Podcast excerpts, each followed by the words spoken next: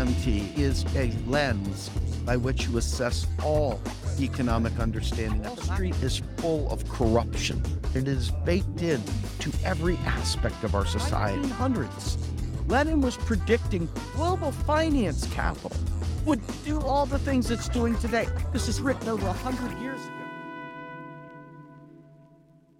All right, folks, this is Steve, the Rogue Scholar. I wasn't sure whether to jump in before the video or just let the video play. I went with let the video play. And that video right there was made, poof, I don't know, probably four or five years ago by our former video editor and graphic artist, Mindy Donham. Uh, mega props to her. Um, you know, this this subject has got me obviously it drives almost all of my activism the concept of economic justice, the concept of ending poverty, to making citizens whole.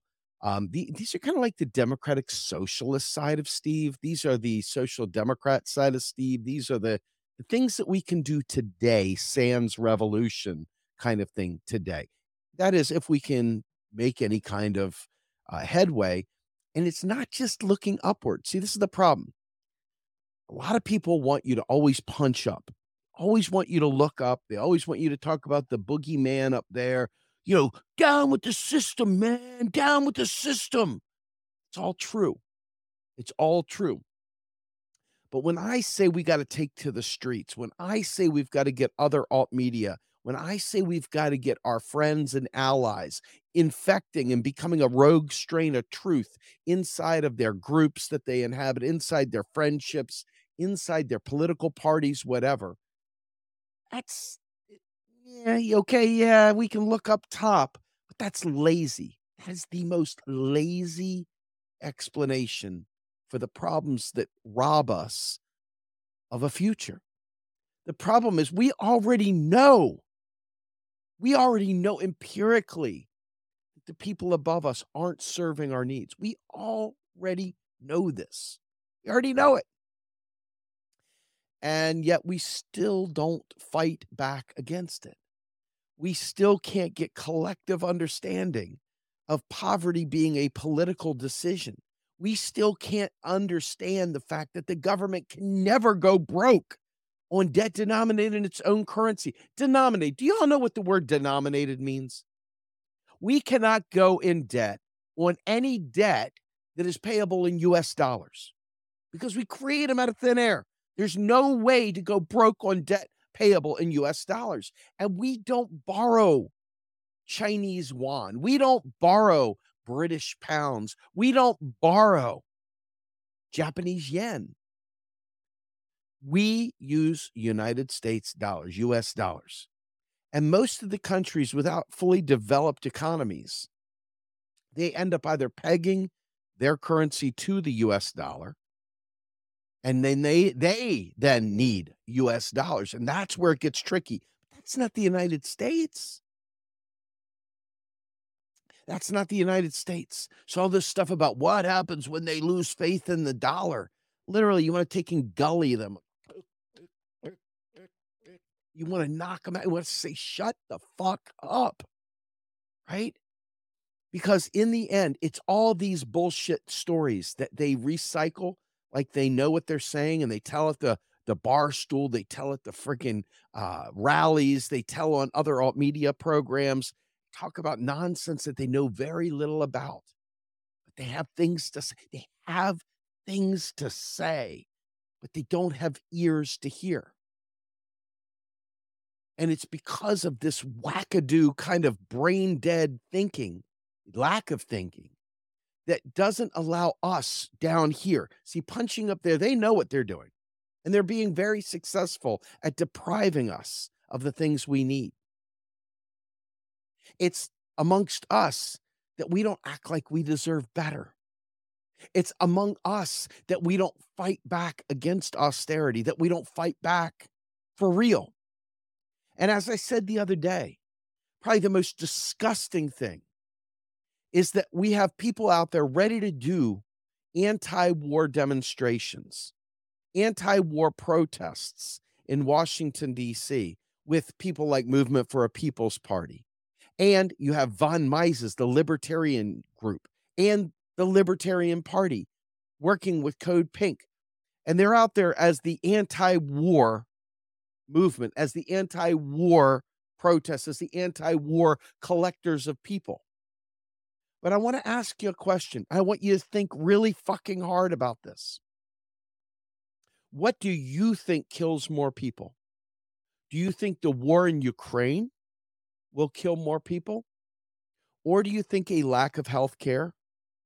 Do you think poverty in terms of uh, starvation, in terms of exposure to the cold, in terms of lack of access to health care, you name it? Do you think that kills more people? Because that's austerity. And I've said it a million times, and I'll say it a million and one more times.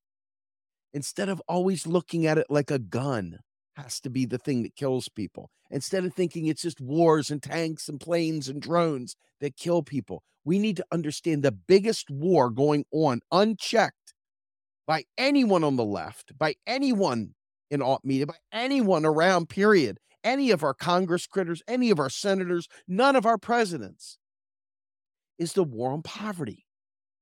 And it's so fucking easy to deal with. But the problem is, they need us desperate. They need us slaves. And the only way that they can gauge whether they're good or bad, whether they're doing well in life, is the distance between them and the person below them.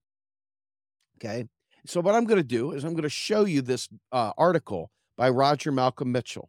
Okay. This article right here is about the gap and this is gap psychology, the thinking that goes into wanting people to be broke, because that way you can gauge how well you are. So let's read this. What is gap psychology? A brief explanation by Rodger Malcolm Mitchell. Starts off, it takes only two things to keep people in change the ignorance of the oppressed and the treachery of their leaders. Well, we already know we got treachery of our leaders in terms of the people uh, that are not passing bills. And we know we're full of ignorant fucksticks that literally think they're smart, they know everything, but won't listen. So we are surrounded by every possible enemy you could imagine. And you know what? All the enemies we have aren't just up that direction.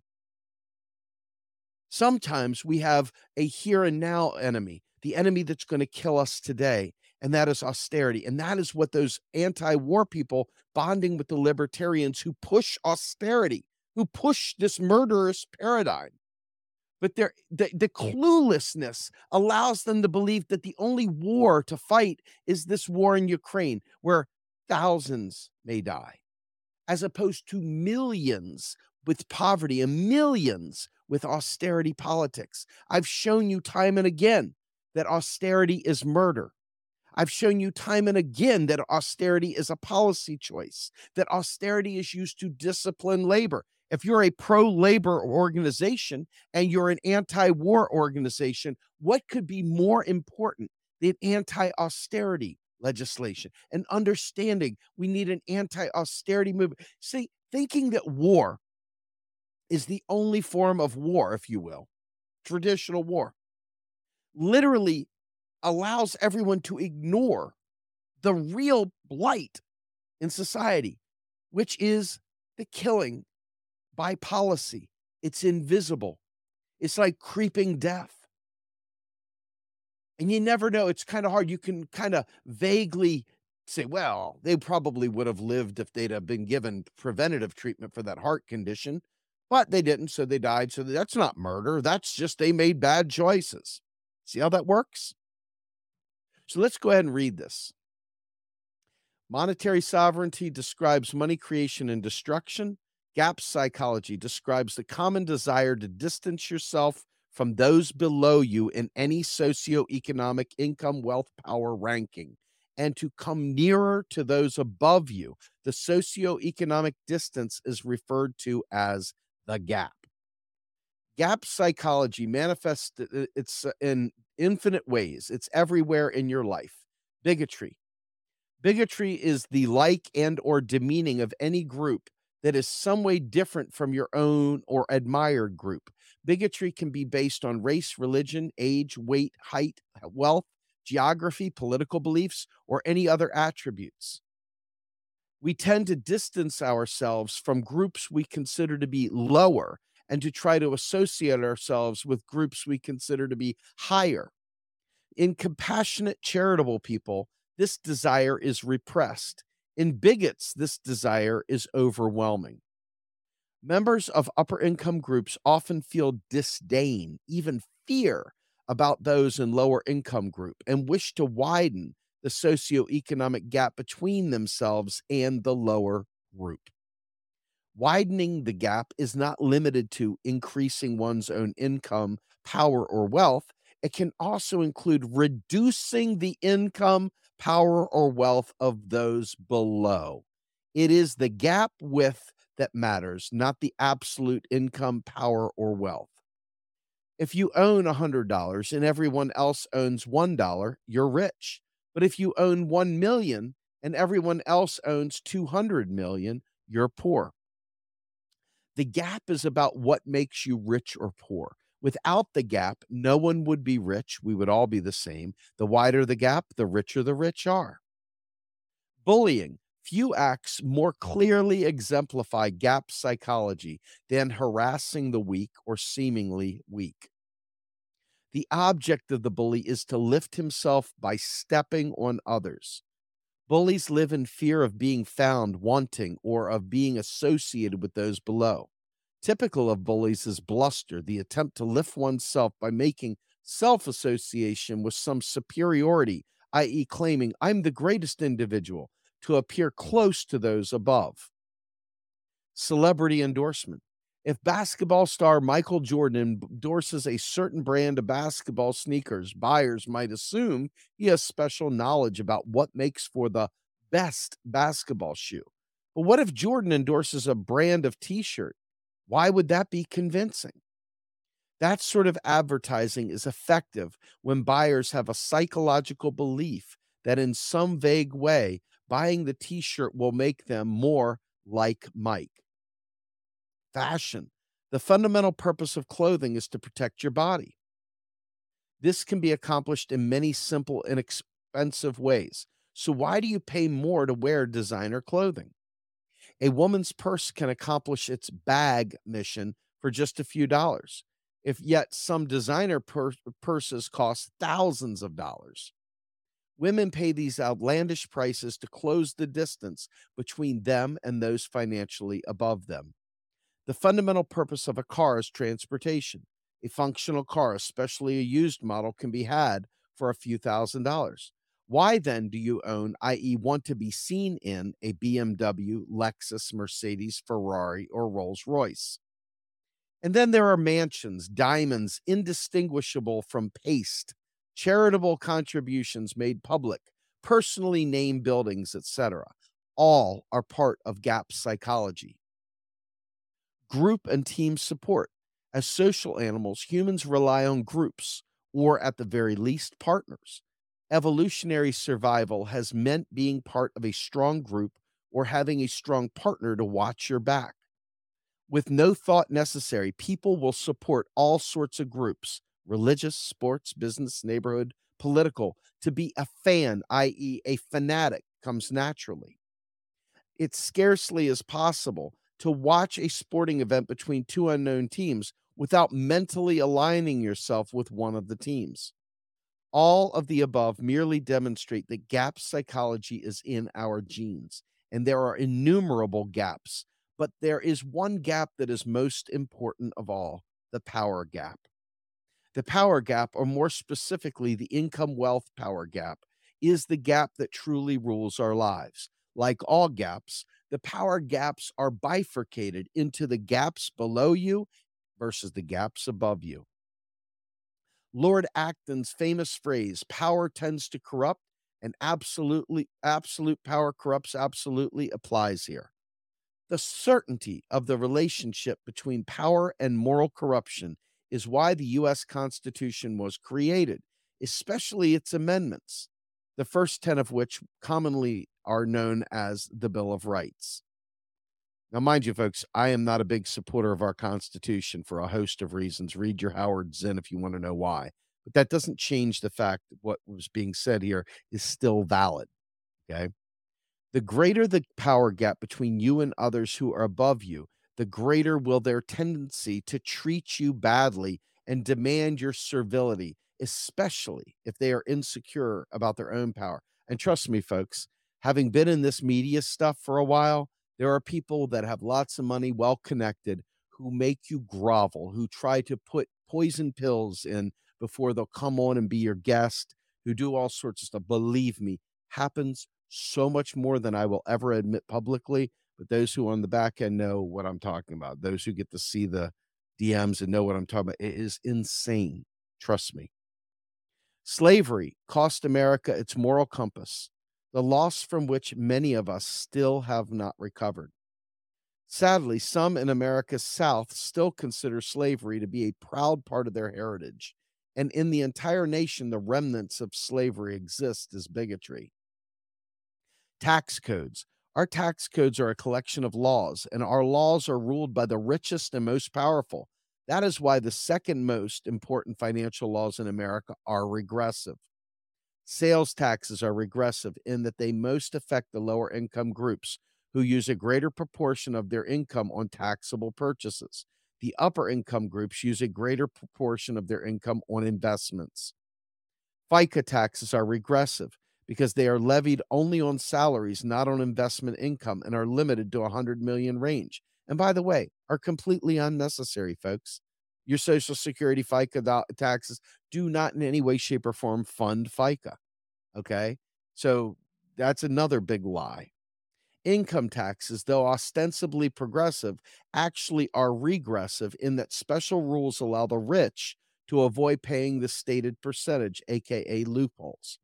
And student loans, which amazingly are the single largest asset class owned by the federal government, are regressive in that the rich don't need them. And while the poor can be held down with them for many of their otherwise most productive years kick them when they're down. That old phrase, kick them when they're down, succinctly describes gap psychology. When we join in the kicking, we separate and lift ourselves from those being kicked. Makes a lot of sense, doesn't it? All those people out there who want to be part of the quote unquote winning team when they see a bully out there and they're like, yeah, yeah, yeah, fuck them, yeah. Right. You know, you see them on Twitter, you see them in alt media, you see them in leftist alt media. Okay. Sad, but true.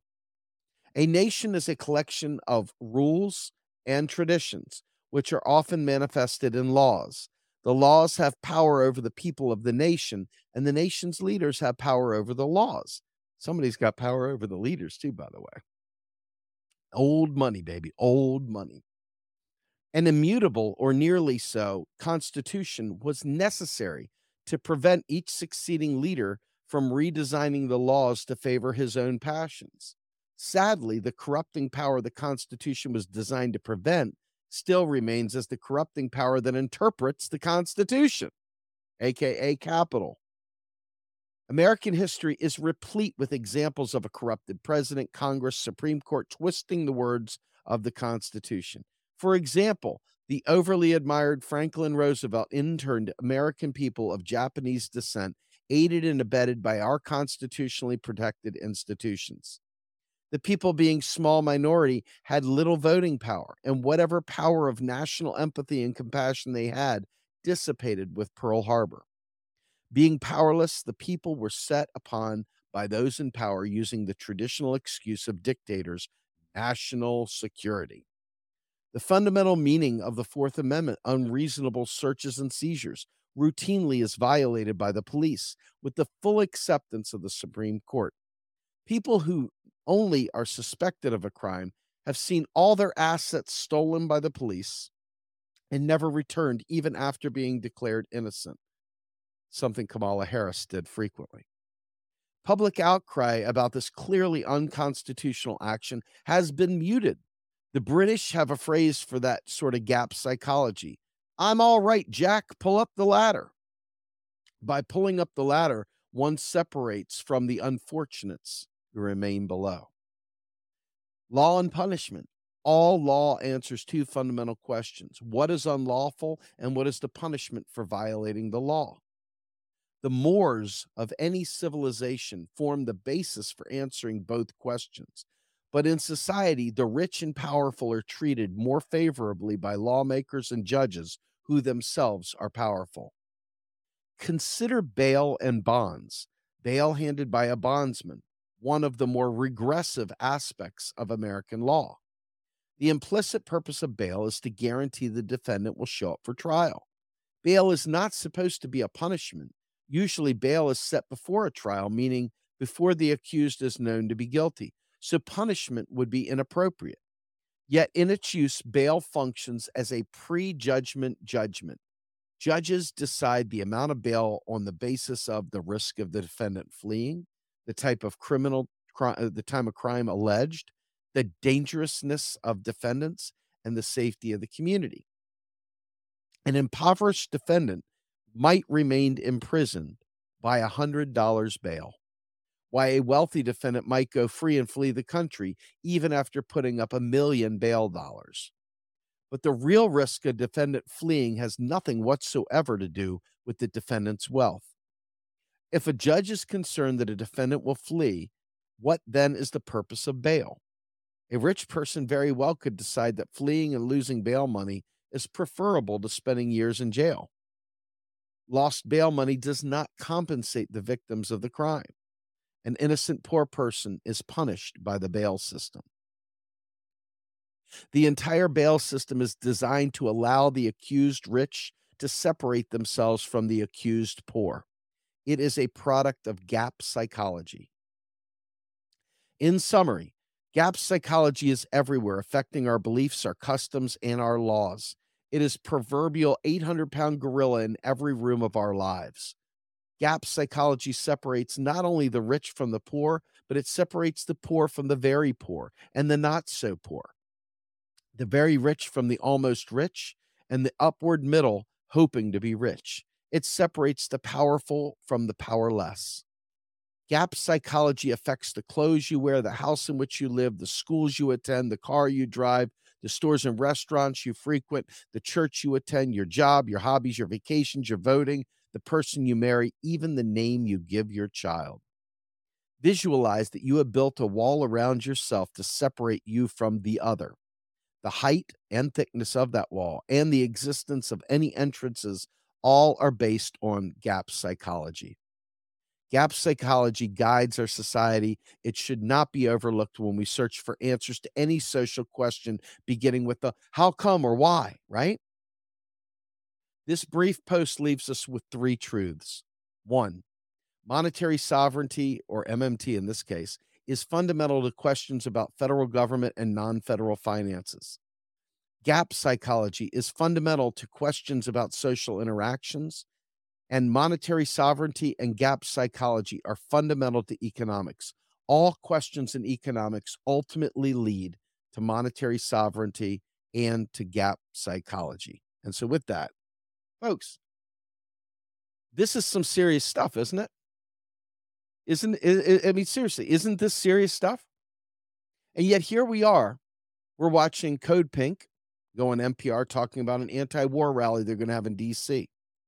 We've got NPP is out there talking about they're going to be working with libertarians who push this kind of gap psychology, this kind of perversion of anarcho capitalism, this kind of weird, wacko right wing crap because they're anti war, because they're anti anything that has to do with the state because they're anti anything that infringes upon their rights, including taxes, including social programs, including any government intervention whatsoever.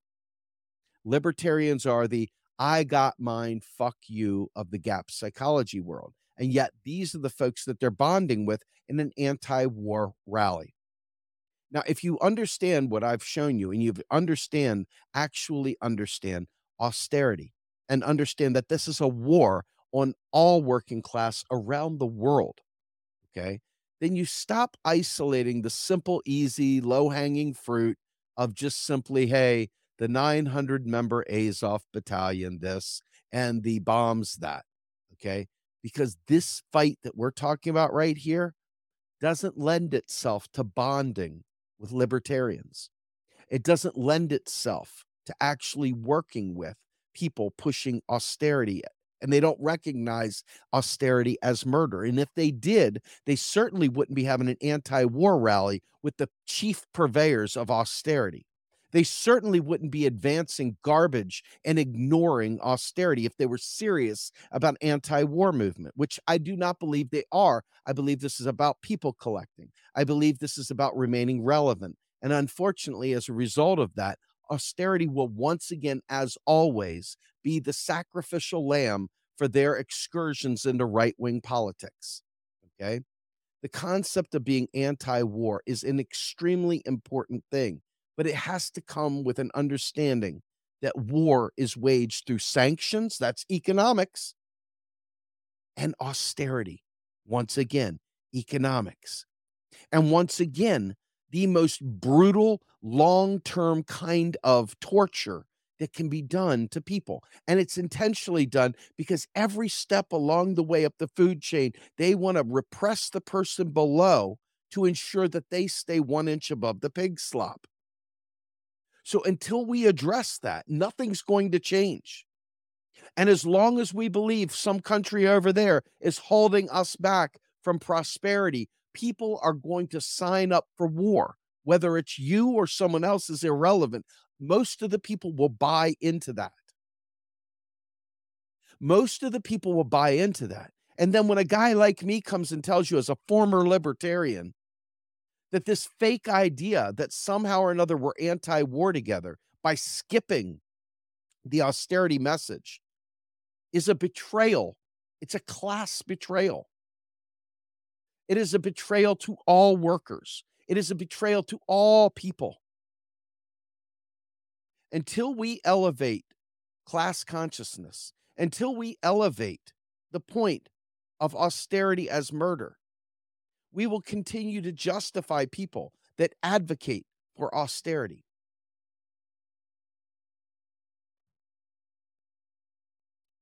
How hard is it to understand this? I don't think it's hard at all. I don't think it's hard at all. But yet people enjoy being part of a larger group. It's part of the gap psychology. It's part of the in crowd, out crowd mindset. Okay. And as a result of this, as we've stayed steady and talked MMT and haven't left, and as we've stuck by and talked specifically about the impacts of austerity and how it paves the way for war, interestingly enough.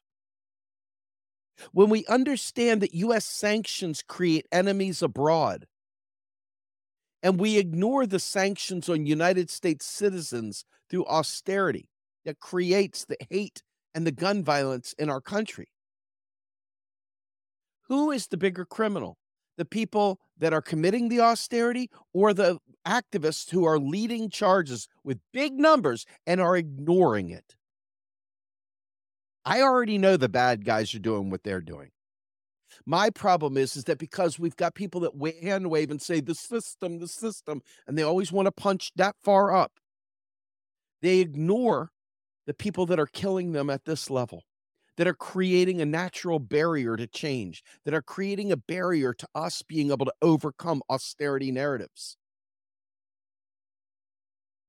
And so, as a direct result of this, if you make these points, you'll be excommunicated.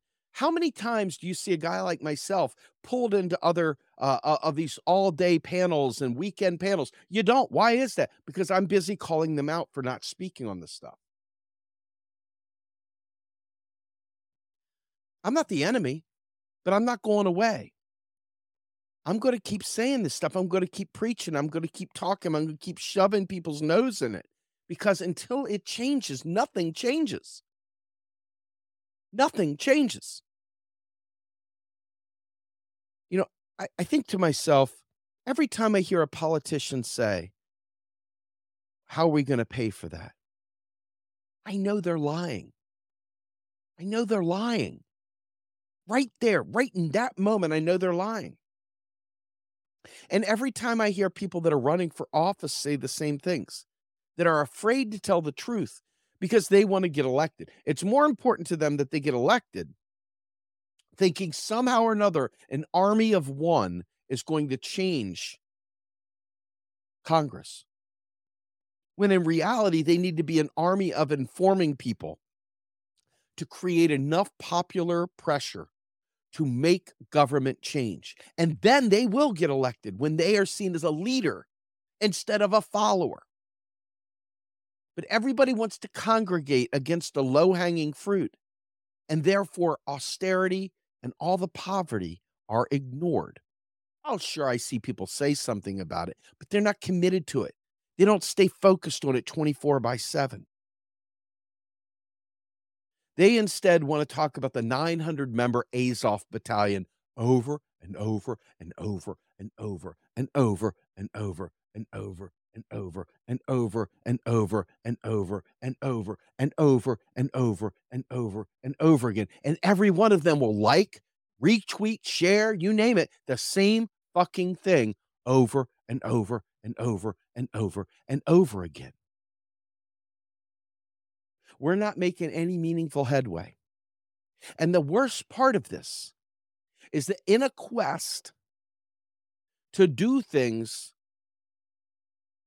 such as healthcare and things like that, rather than understanding the economics of it all so that they don't further create poverty conditions by bankrupting local and state governments with pushing policy down at that level, instead of focusing their attention on the currency issuing federal government, uniting all peoples to create enough groundswell pressure to eradicate poverty and to fix these things. Instead, they congregate and and like become like an amoeba pushing for these things that are feckless and wrong. When you strip the local and state governments of their the resources, the finances that they need because state and local governments are all are all hung up needing tax dollars. They all need it, local and state.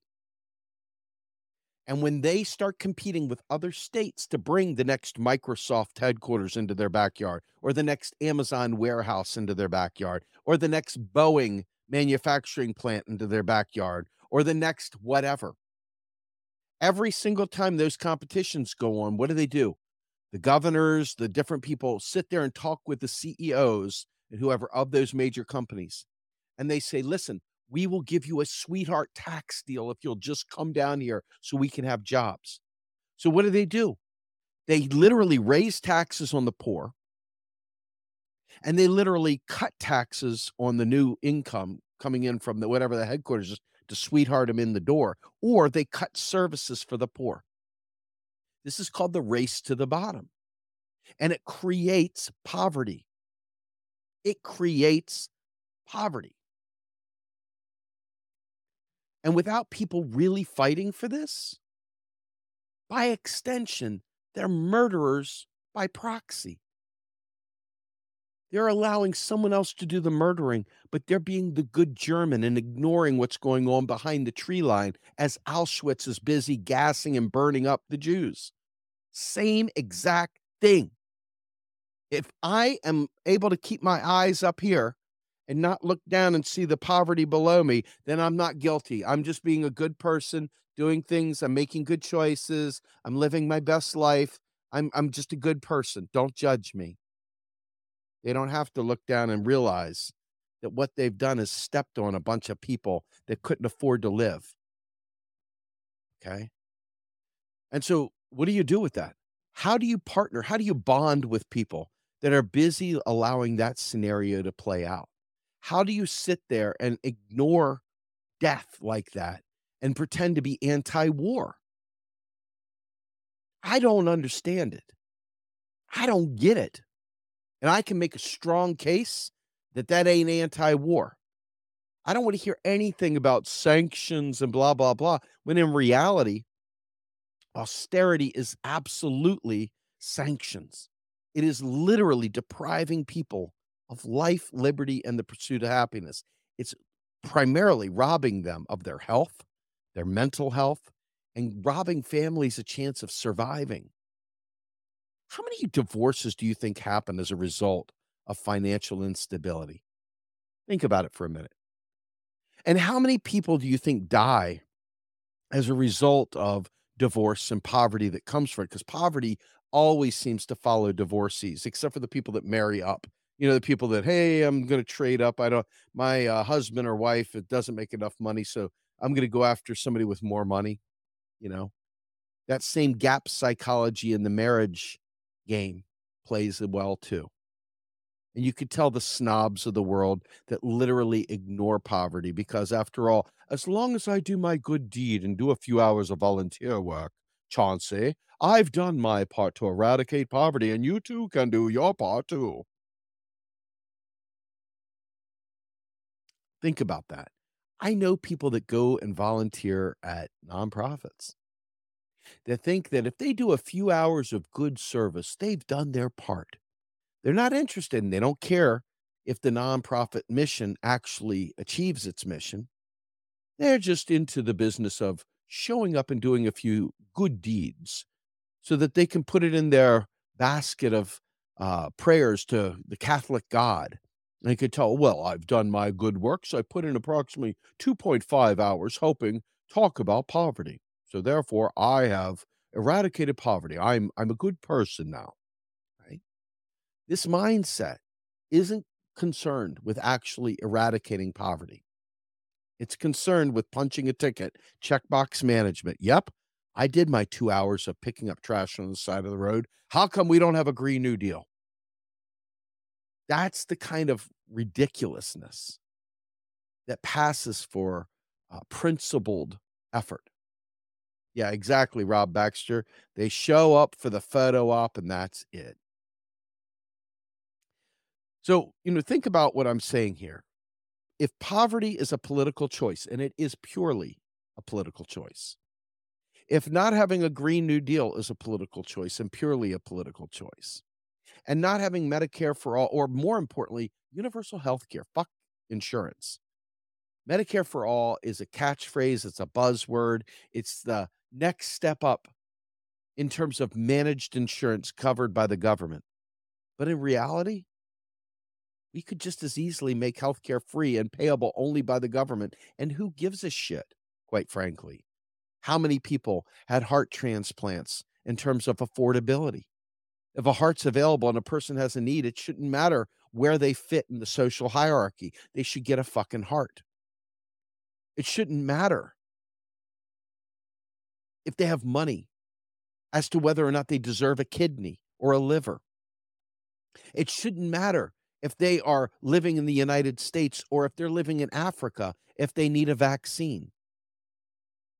It shouldn't matter if you've got supranuclear palsy, which is not profitable to solve and only affects like 0.2% of the population. But because it's never going to be profitable, no one ever solves it. And yet people are dying. It doesn't have to be that way. Doesn't have to be that way. The United States government has no profit motive. The only time the United States government entertains a profit motive is when it instead does public private partnerships where it allows the private sector to profit off of public expenditures. At that point in time, they cross over into that world.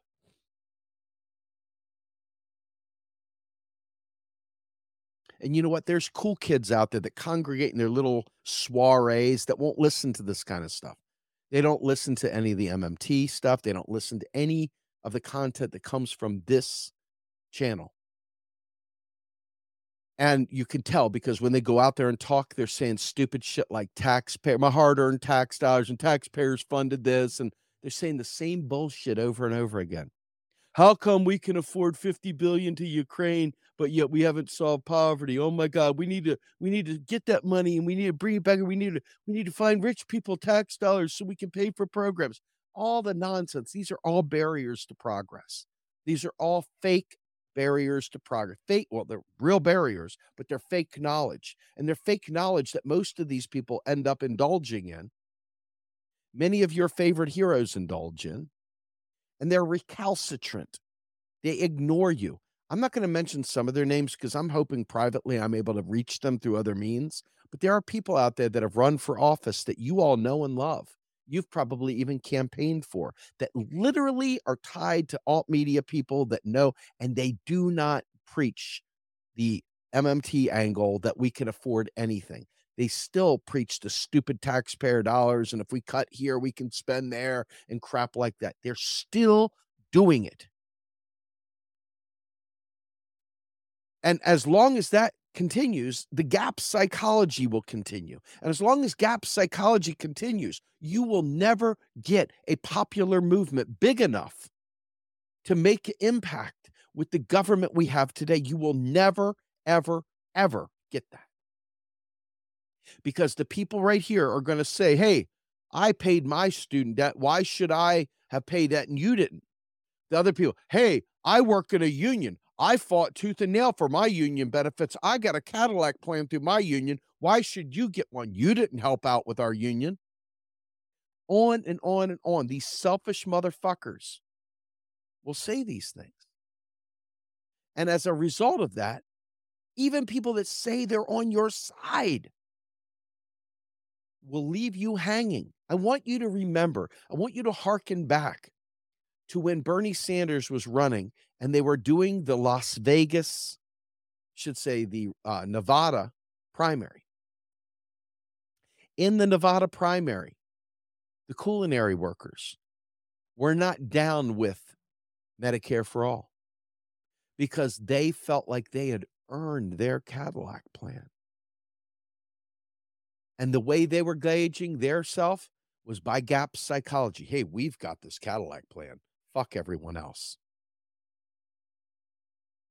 I want you to know that. I want you to think about that. I want you to realize that. Put it in your brain pan, let it spin around, and let it inform your activism. Let it inform your tweets and your replies and your conversations with friends.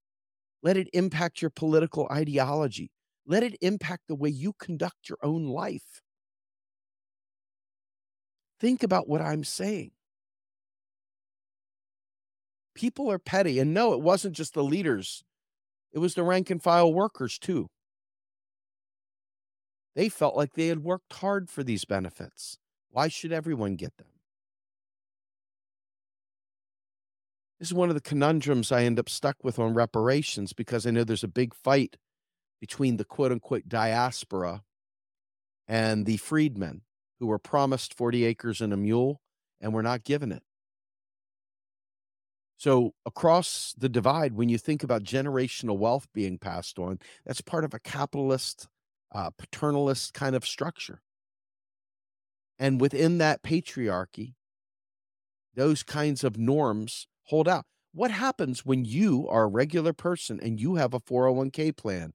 Are you going to be interested in policies that help everyone if it impacts your 401k? If everyone has, if every single person, anyway, I, if every single person doesn't sign on, who cares? It's not going to change. Nothing will change. I'm not going to debate the uh, the rank and file because I was actually deeply involved in that at the time.